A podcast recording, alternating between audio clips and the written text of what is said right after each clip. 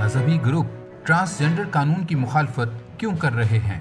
Transgender persons protection of rights act دو ہزار اٹھارہ پاکستانی شہریوں کے اس حق کو یقینی بناتا ہے کہ وہ خود کو مرد، عورت یا کسی ایسے فرد کے طور پر شناخت اختیار کر سکتے ہیں جس میں دونوں اصناف موجود ہوں۔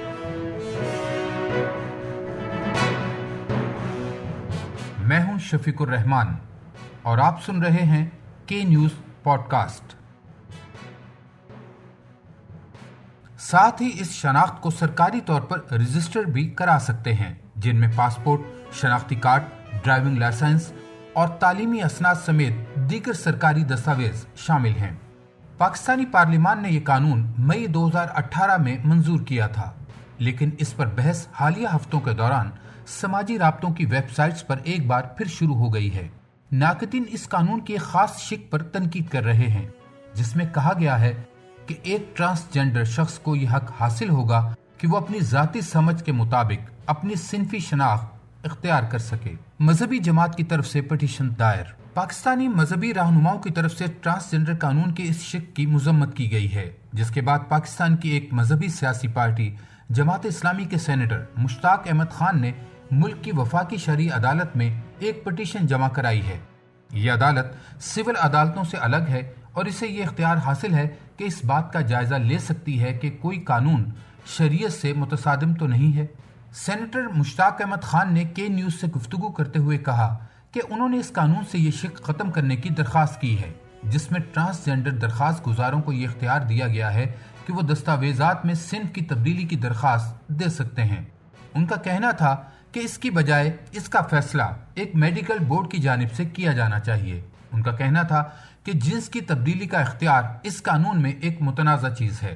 قبل عزیز سینیٹر مشتاق احمد خان نے نومبر دو ہزار اکیس میں سینٹ میں اس قانون میں ایک ترمیم کی تجویز دی تھی۔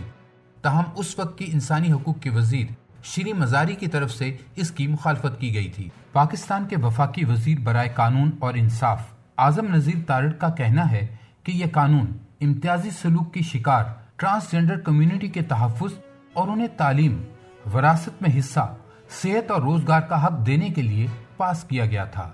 تارڑ نے کے نیوز کے مینیجنگ ایڈیٹر کو بتایا کہ یہ قانون تمام سیاسی جماعتوں کی طرف سے مشترکہ طور پر مکمل اتفاق رائے کے ساتھ منظور کیا گیا تھا۔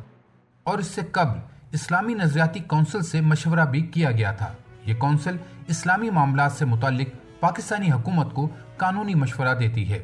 پاکستانی سپریم کورٹ نے دو ہزار نو میں یہ فیصلہ دیا تھا کہ ٹرانسجینڈر افراد کو جنہیں مقامی طور پر ہجرا کہا جاتا ہے، وہ قومی شناختی کارڈ میں اپنی صنف تیسری جنس کے طور پر رجسٹر کرا سکتے ہیں۔ مگر اس کے باوجود بھی ٹرانسجینڈر افراد اس اسلامی ملک میں امتیازی سلوک کا نشانہ بنتے ہیں۔ اور تعلیم اور روزگار کے مواقع بہت ہی کم دستیاب ہوتے ہیں۔ پاکستان میں دو ہزار سترہ میں ہونے والی مردم شماری کے مطابق ملک میں ٹرانسجینڈر افراد کی تعداد دس ہزار کے قریب تھی۔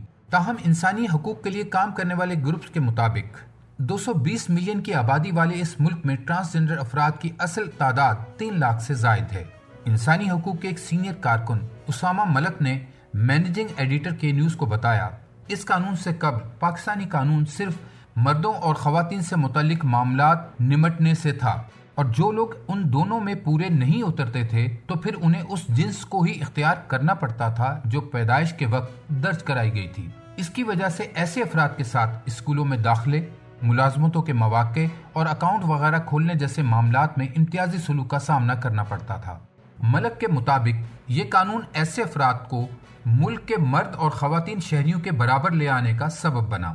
انسانی حقوق کی کارکن اور ٹرانسجینڈر کمیونٹی کی رکن بندیا رانا کے مطابق ہم خوش تھے کہ ہماری زندگیوں میں تبدیلی آئے گی۔